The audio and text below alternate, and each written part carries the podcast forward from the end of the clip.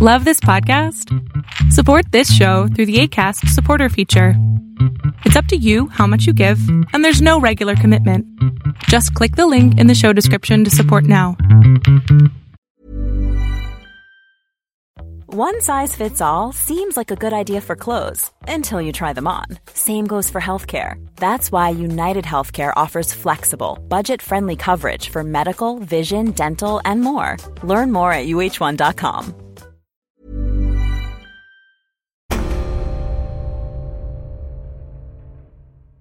So we were suspicious because it seemed like quite a track record. They said they killed 100, 800 terrorists in 110 airstrikes in two years, and it was a huge success. And it, it just seemed kind of like, really? I mean, it, it just, that's not generally how war works.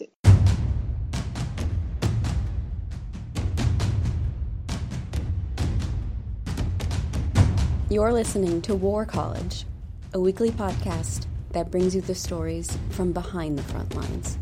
Here are your hosts.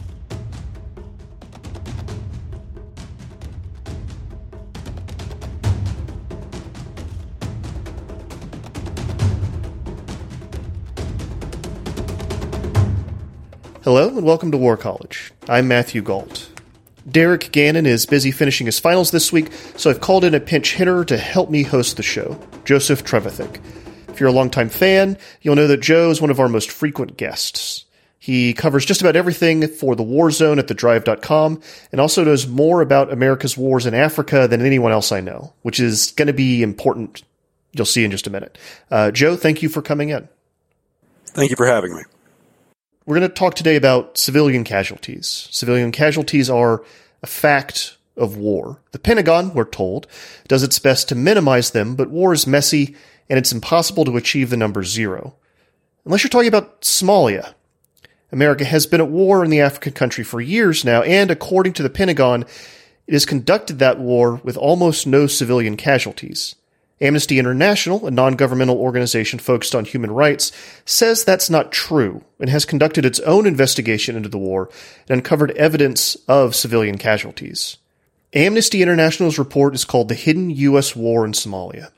Daphne Eviatar is here with us to discuss it. Eviatar is Amnesty International's Director of Security with Human Rights. Daphne, thank you so much for joining us.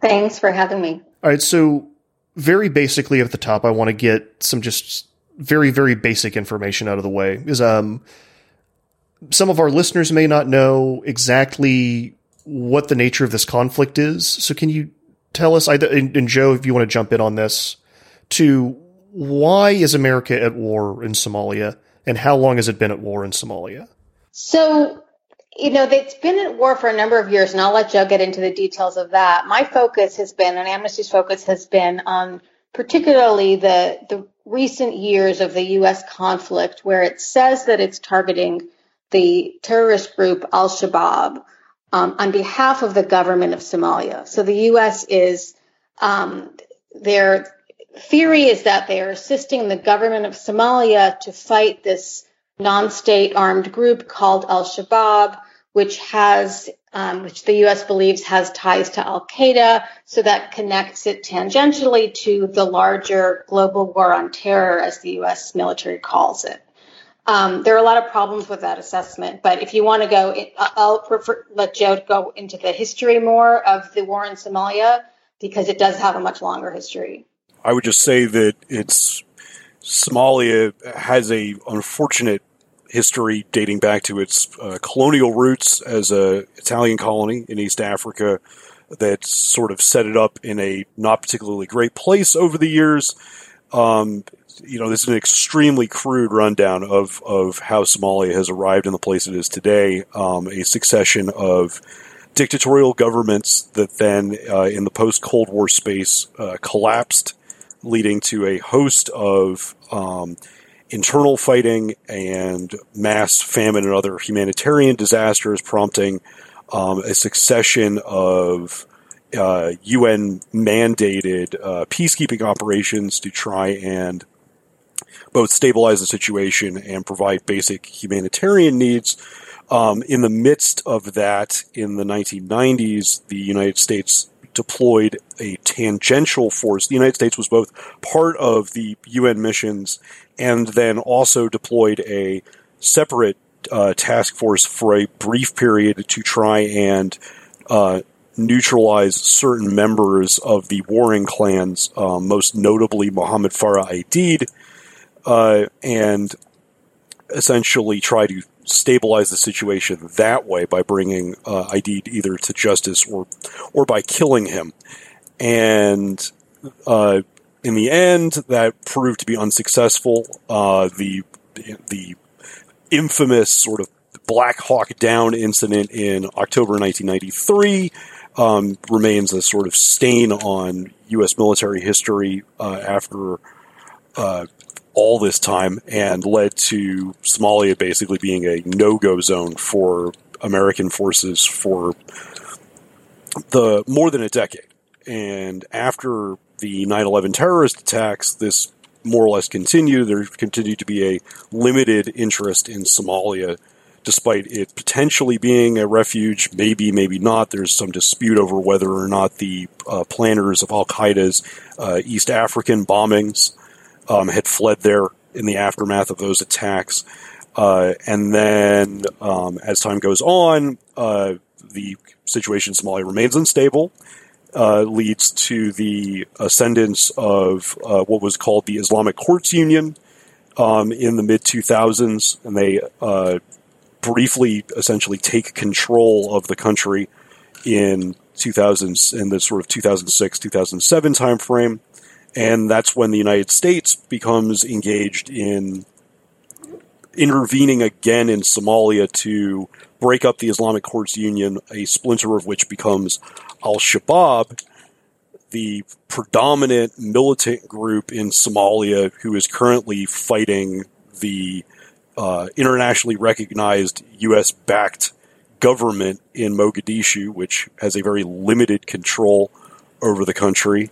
Um, and Al Shabaab has uh, a curious history with Al Qaeda, with um, leaders having pledged uh, bayat, the, the blood oath, to Al Qaeda in the past, um, and then various members of the group have splintered and come back and reconciled and things. Um, one of those groups is now uh, a very small ISIS affiliated entity, or so they claim, um, that's also operating in Somalia, which creates a sort of new dimension at the moment. And then uh, in the last two years or so, it's hard to judge because the United States really doesn't like to talk about what it's doing in Somalia at all. Um, in the last two years or so, I'd say there's been a dramatic uh, uptick in uh, American military activity in Somalia that uh, stems largely from the decision of the Trump administration to declare a significant part of southern Somalia as a so called area of active hostilities, which gives military commanders greater leeway to conduct operations without uh, significant oversight. Um, in the past, most operations in Somalia that involved actual attacks and targeted strikes on militants um, had to go all the way up to the White House and come back down, and that's changed dramatically um, since 2017. And so I think that, like I said, that's a extremely brief overview of of what's happening in Somalia. Uh, Somalia experts will tell you that there are infinitely uh, infinite additional complexities to the situation. And they're not wrong, um, but that sort of gives you a very general timeline of uh, the U.S. involvement and U.S. interest in the region um, and where we are at right now.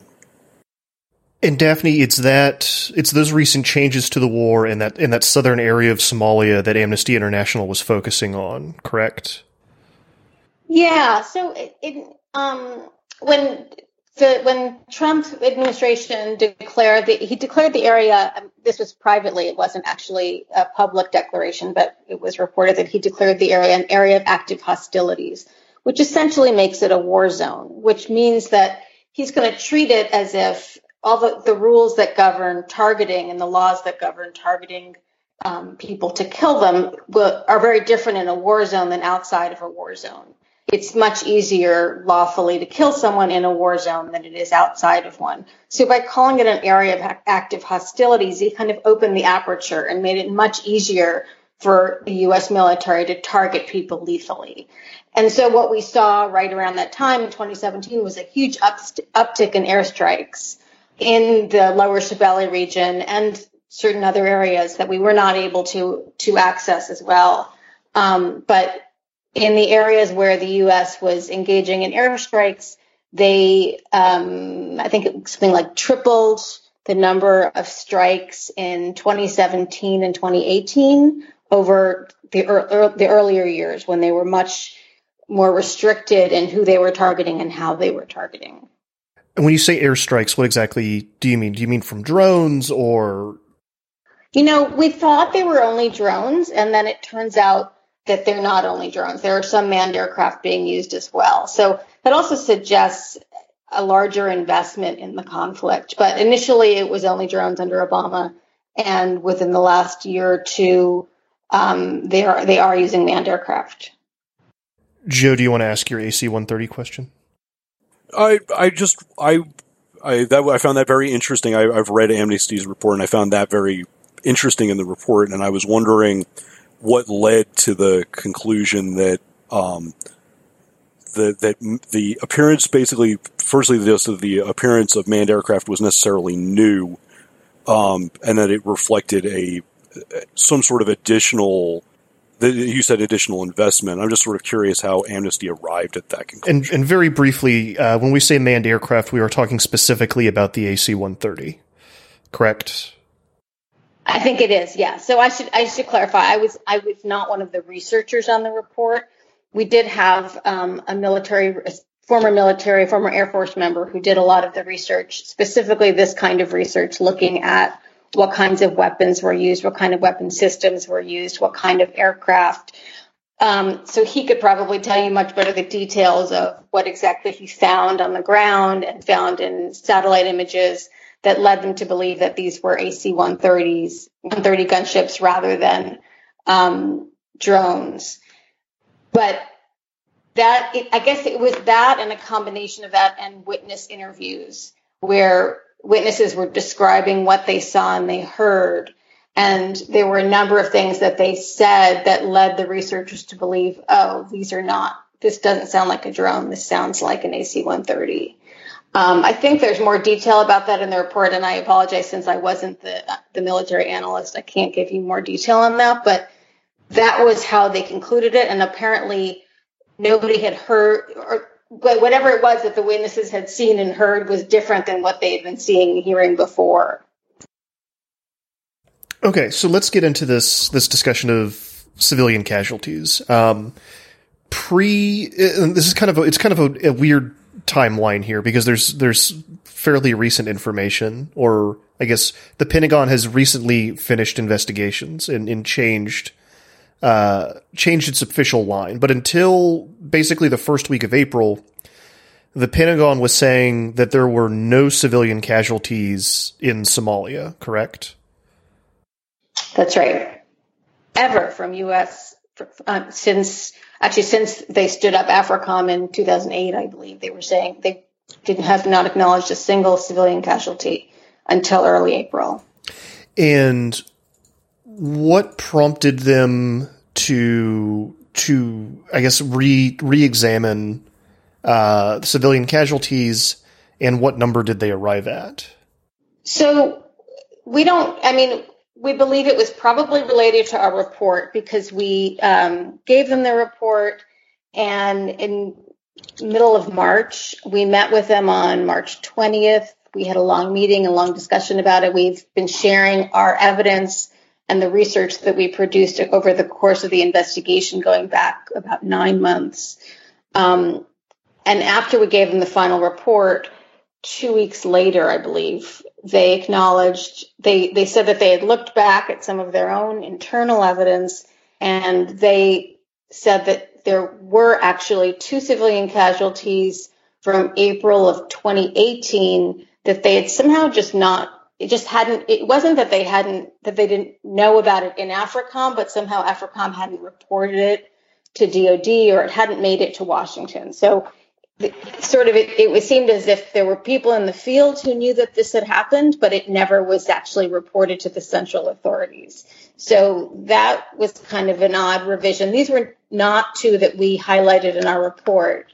Um, these were two additional ones. They, they, were ones that we that our researchers looked at, but were not able to verify conclusively that they were civilians. So, I mean, the, the researchers were really painstaking about the way that they went about verifying who were the people killed. I mean, that was really what they were trying to do is look at who was killed from these airstrikes, who were they really? Because what it, it wasn't that AFRICOM, they weren't denying conducting the airstrikes, although one of the strikes we highlighted, they said they did not conduct. But they've, they admitted conducting 110 airstrikes in the last two years. Um, and it, that includes most of the ones that we documented. And they did acknowledge that people were killed. It's just that they said they were all terrorists. So we were suspicious because it seemed like quite a track record. They said they killed 100, 800 terrorists in 110 airstrikes in two years, and it was a huge success. And it, it just seemed kind of like, really? I mean, it, it just, that's not generally how war works. Things don't work that smoothly. And so our researchers were suspicious and, and really did an incredible amount of research and interviewing and checking it against publicly available information and satellite photos and everything we possibly could. Um, and we're able to ver- so we were able to verify the results of five specific strikes and concluded that 14 civilians were killed and eight were injured in just those five specific strikes. And part of it was due to the difficulty of doing research in Somalia and being able to interview people there is extremely difficult because of the security concerns. So the two that AFRICOM identified were not among those 14, but they were among, I think, a larger group of 15 strikes that the researchers were looking into. A lot can happen in three years, like a chatbot may be your new best friend but what won't change? Needing health insurance. United Healthcare Tri Term Medical Plans, underwritten by Golden Rule Insurance Company, offer flexible, budget friendly coverage that lasts nearly three years in some states. Learn more at uh1.com. Life is full of what ifs, some awesome, like what if AI could fold your laundry? And some, well, less awesome, like what if you have unexpected medical costs? United Healthcare can help get you covered with Health Protector Guard fixed indemnity insurance plans they supplement your primary plan to help you manage out of pocket costs. No deductibles, no enrollment periods, and especially no more what ifs. Visit uh1.com to find the Health Protector Guard plan for you. Can you talk a little bit more about uh, Amnesty International's methodology for uh, investigating civilian casualties in a place like Somalia? Yeah, so this is difficult and unusual because usually, I mean, depending on where we work, but often after a conflict, the researchers are able to go to the site of the strikes and interview people on the ground on site. In this case, we weren't able to do that because it was it was just too dangerous, both for the witnesses themselves and for the researchers. So we had people locally who could find witnesses in the lower Shabelle region, which is what we were focused on um, and bring them to Mogadishu, where our researchers interviewed them in person. Then we also cross referenced the results of those interviews with, for example, doctors, hospitals, um, additional witnesses. They went to um, uh, IDP camps. They interviewed people there. So they really interviewed about 150 people just on these five strikes. Um, and then in addition, had access to satellite photos, had access to all of the AFRICOM releases about the number of strikes they had done and where those strikes were to the extent that they revealed that information. Um, and also online reports. So there are local news sources, some of which are more or less reliable, that also report these things online. And so they use that information, but without relying on any of it, without have, verifying it with a, number of individuals. Do we have any idea how the Pentagon, what their methodology is? How do they uh, investigate and confirm civilian casualties? Yeah, so this is, I mean, I think part of our big dispute with the Pentagon is that they don't bother to do witness interviews or interviews with physicians or first responders or hospitals. They don't, and they don't look at, they, let me backtrack for a second. They don't do interviews. They often don't visit strike sites. In this case, we weren't able to actually visit strike sites either. In a lot of other cases, we are able to do that. But part of the problem is that what they do is they look at the evidence that they have available, which is usually, you know, the video feed from the aircraft and then some inte- whatever t- intelligence reports they had that led them to target the way that they did. And then they might, if, if there's an outside allegation of a civilian casualty, they might look at the source and decide whether they think it's credible or not. But they don't do additional investigation. And I think that's why we see large differences in the numbers that DoD reports versus the numbers that a lot of NGOs report. It's certainly, you know, Amnesty's investigations, we will always speak to eyewitnesses, relatives, members of the community who can say, who was this person? I mean, even if you have a person's name, that doesn't tell you whether they were tar- they were lawfully targetable, whether they were a, a fighting member of Al Shabaab. It just tells you their name. So, um, and, and when the targeting is happening from the air, even if you're conducting surveillance for a while, you don't necessarily know who each of these individuals were. And so I think the problem is both um, the lack of the lack of eyewitness investigation and lack of eyewitness interviews and community interviews, the lack of, and also just a lack of understanding even patterns of life in some of the areas where they're targeting. I mean, one thing we found was a lot of the people, or a number of the, the civilians that were killed, were farmers. And some of them were out irrigating their fields at night. And that probably looked suspicious to the military, but in that region, it's actually a very common thing to do in this particular season. That's how people can do their irrigation of the fields in the nearby river. That's just what's done. But it didn't seem as if the military knew that. So there, were, it seems like there are a lot of mistakes made just due to the distance and maybe a lack of firsthand knowledge of how these communities operate. Joe, uh, I know that we've talked about the the way the Pentagon picks targets and confirms those targets when they're doing airstrikes. Uh, has any has any of that changed in the past few years? Not that I'm aware of. Um, one would hope that it, at least it was as was as good as it was under the Obama administration. I will hardly dispute that it's uh, uh, a a far less than perfect system. It's it's not, and it and it does create all of these potentials for um, mistakes in, inherent to the system. It, it's not a it's not a system that necessarily. It is certainly. I, I will. I will reframe that by saying it is certainly a system that could see substantial improvement.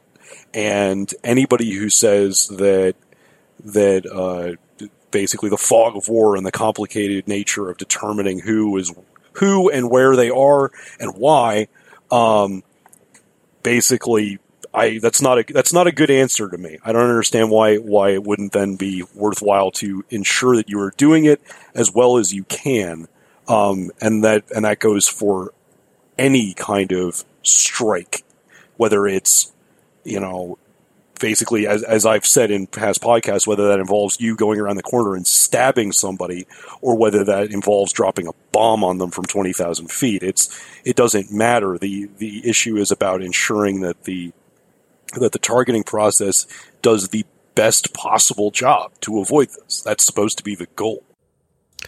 And can you can you briefly describe what that targeting process is? I know we've talked about it before, but uh, I just want to remind people of what that looks like. Well, it depends, and it you know part of that is part of what we may be see, what we may be seeing. It's hard to tell because there's so little transparency about what's going on in Somalia. But what what we may be seeing is this impact of the of the change in official status of southern Somalia as an area of active hostilities, which leads to what what many would sort of describe as sort of dynamic targeting, i.e., you get a report that somebody is somewhere and that person might be of interest and that person might be somebody, or there might be some thing going on that you need to respond to. Uh, uh, you know, there's been a lot more reports of uh, airstrikes in response to attacks on partner forces co-located with American advisors, which is always a, a, euphemism for there are Americans embedded with Somali forces conducting operations and they have come under attack. And so, you know, we may be seeing then that somebody doesn't know where the fire is coming from or somebody doesn't know what's going on. And so there is, there is the potential for confusion there. Um, but the targeting process, when it comes down to targeted strikes, is supposed to be about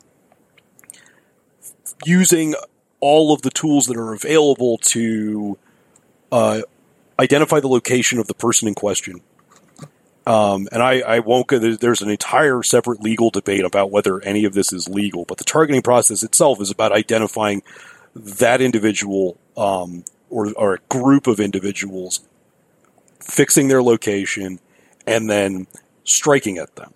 And it's supposed to be that that you have steps at every at every part of the process to ensure that you have the right person, that you are doing everything you can to um, prevent the, the chance of, of civilian casualties. And what we've seen a lot is that doesn't always work. Um, one of the historical, you know, in the last, uh, I guess, decade or so now, but one of the, the ways that um, the U.S. military has repeatedly used to to fix the position of these individuals is by cell phone signals, and that's a SIM card. That's not, and that's not, you know, I, you and I don't have a SIM card that is that is tied to my name.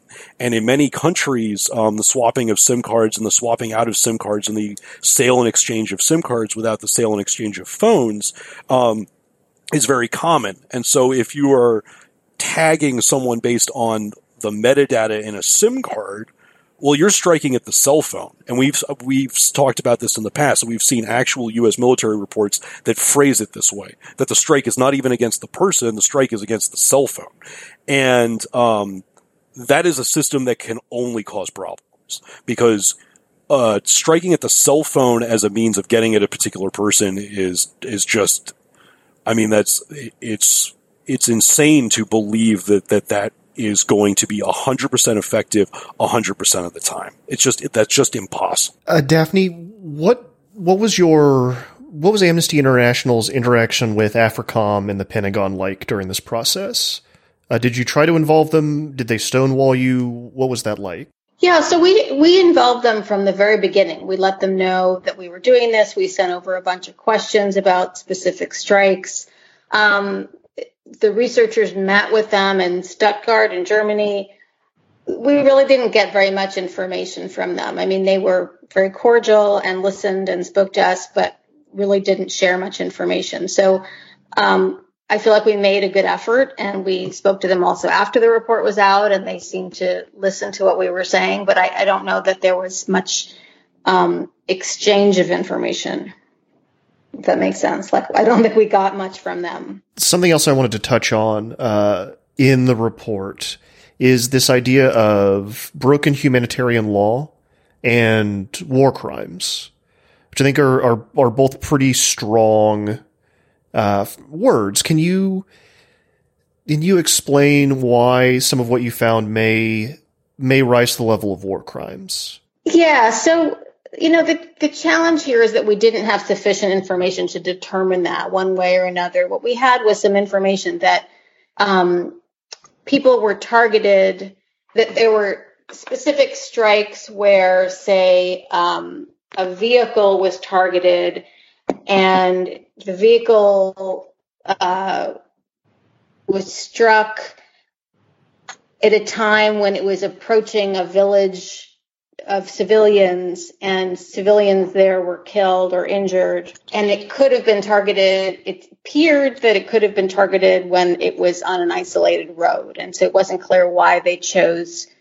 to strike when it was near civilians. Now that doesn't necessarily mean it was a war crime but the law requires international humanitarian law which is the laws the laws of war require that you take all reasonable precautions to protect civilians. So if the strike was conducted knowing that it was more likely to kill civilians, and yet they waited anyway and conducted it at that time, that could be a war crime.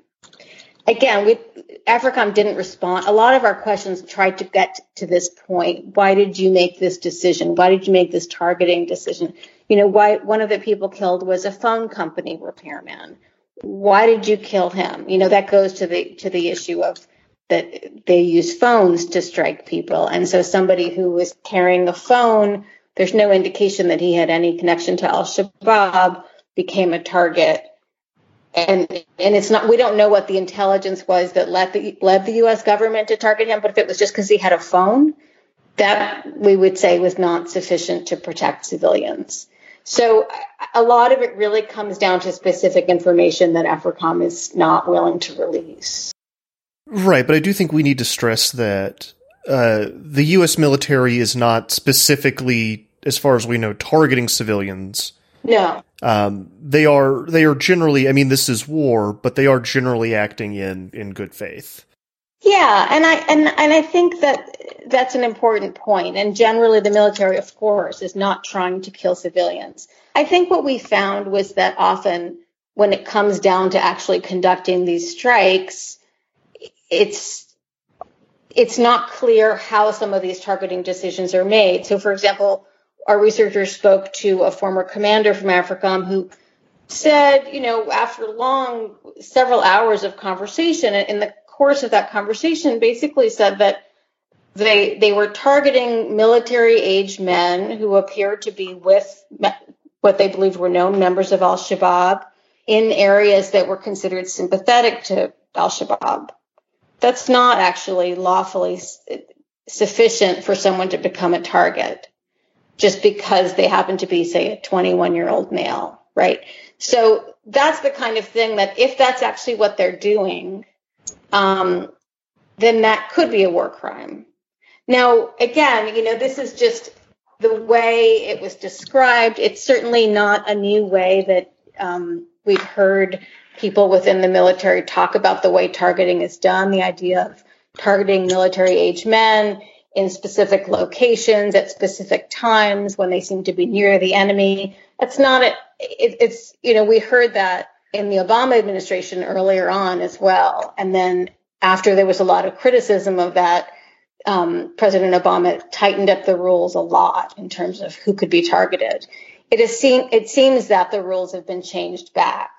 So that's the kind of questions that this raises is are you actually following the laws of war when you're doing your targeting or are you assuming that a military aged man who happens to be in a particular place is therefore lawfully targetable? If you had your your druthers what would you what would you like the pentagon and africom to do to increase transparency? Well they could start by answering the questions that we've asked, a lot of which go to this question of, you know, why did you target this specific person? It's already done. So, and they don't have to give us the names of their sort of their intelligence sources, but they could certainly provide a lot more information about their targeting processes and how and why they targeted certain people or places um, at certain times without revealing classified information. And that would allow us to know, okay, this is how that mistake was made. It also would allow them to know that was how that mistake was made. And if they're not even acknowledging that the mistake was made, then it's not clear that they're learning how to do better the next time. I mean, that's one of the important things. It's one of the reasons I think that Congress has asked the, has required the Pentagon to report on civilian casualties. It's both so we know how many civilians are being killed, but also so we know how to prevent that better going forward. And you can't learn lessons from mistakes made in the past if you don't acknowledge that the mistakes were made. And, you know, we had, um, we did extensive reporting on the U.S. assault on Raqqa in Syria when the U.S. was um, trying, when ISIS was in control of Raqqa. And we produced a lot of evidence of civilian casualties that initially the military said uh, no, these we don't think these are credible claims. They went back and reinvestigated, and the vast majority of the civilian casualties we identified, they ultimately agreed with were civilians. So they're capable of going back and, and looking at the evidence again, and they do sometimes acknowledge when they've made a mistake. In Somalia, they haven't. Um, it's interesting that they're maintaining still that there were only two civilian casualties in you know, hundreds of airstrikes in the last few years, um, despite this very strong evidence that we presented to them. I mean, maybe they're continuing to review. They have put, they have started to say that they're, you know, open to looking at new sources of evidence, but this should be part of their regular ongoing review as they should be conducting meaningful investigations. Daphne, thank you so much for coming onto War College and walking us through this. Amnesty International's report is called The Hidden U.S. War in Somalia. It is online on their website. Uh, and it's it's a it's a thick, dense read, but I uh, I think people should take a look at it to get a sense of how war is conducted. Thank you for having me. That's it for this week, War College listeners. War College is me, Matthew Gault, Kevin Knodell, and Derek Gannon. It was created by myself and Jason Fields, whose sabbatical is not yet done. If you liked the show, please drop us a comment on iTunes. It helps other people find the show. Follow us on Twitter at war underscore college or on Facebook, where we never post, at facebook.com forward slash war college podcast. Next week, we'll be talking about nuking the moon. Until then, stay safe. Ever catch yourself eating the same flavorless dinner three days in a row? Dreaming of something better? Well, HelloFresh is your guilt free dream come true, baby. It's me, Keke Palmer. Let's wake up those taste buds with hot, juicy pecan crusted chicken or garlic butter shrimp scampi. Mm. Hello Fresh. Stop dreaming of all the delicious possibilities and dig in at HelloFresh.com. Let's get this dinner party started.